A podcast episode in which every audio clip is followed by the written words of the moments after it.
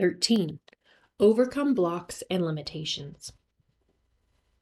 Is there something holding you back from doing something or being someone you want to be?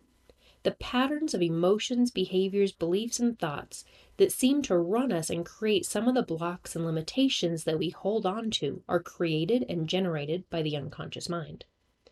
As coaches, if someone comes to us and says, Can you help me remove a block of X? Our question is, Do you know what you want instead, or what you'll be able to do without X?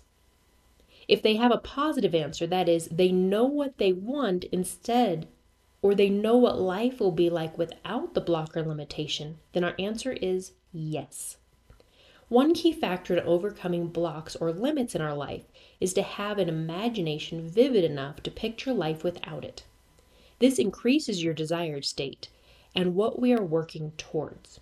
With a goal to achieve in mind, you can then start to apply some of the specific NLP skills that will help to access and clear the root cause, anchors, change unconscious processes, create new beliefs, new patterns, and ultimately not just overcome, but remove blocks and limitations that may have held you back in the past.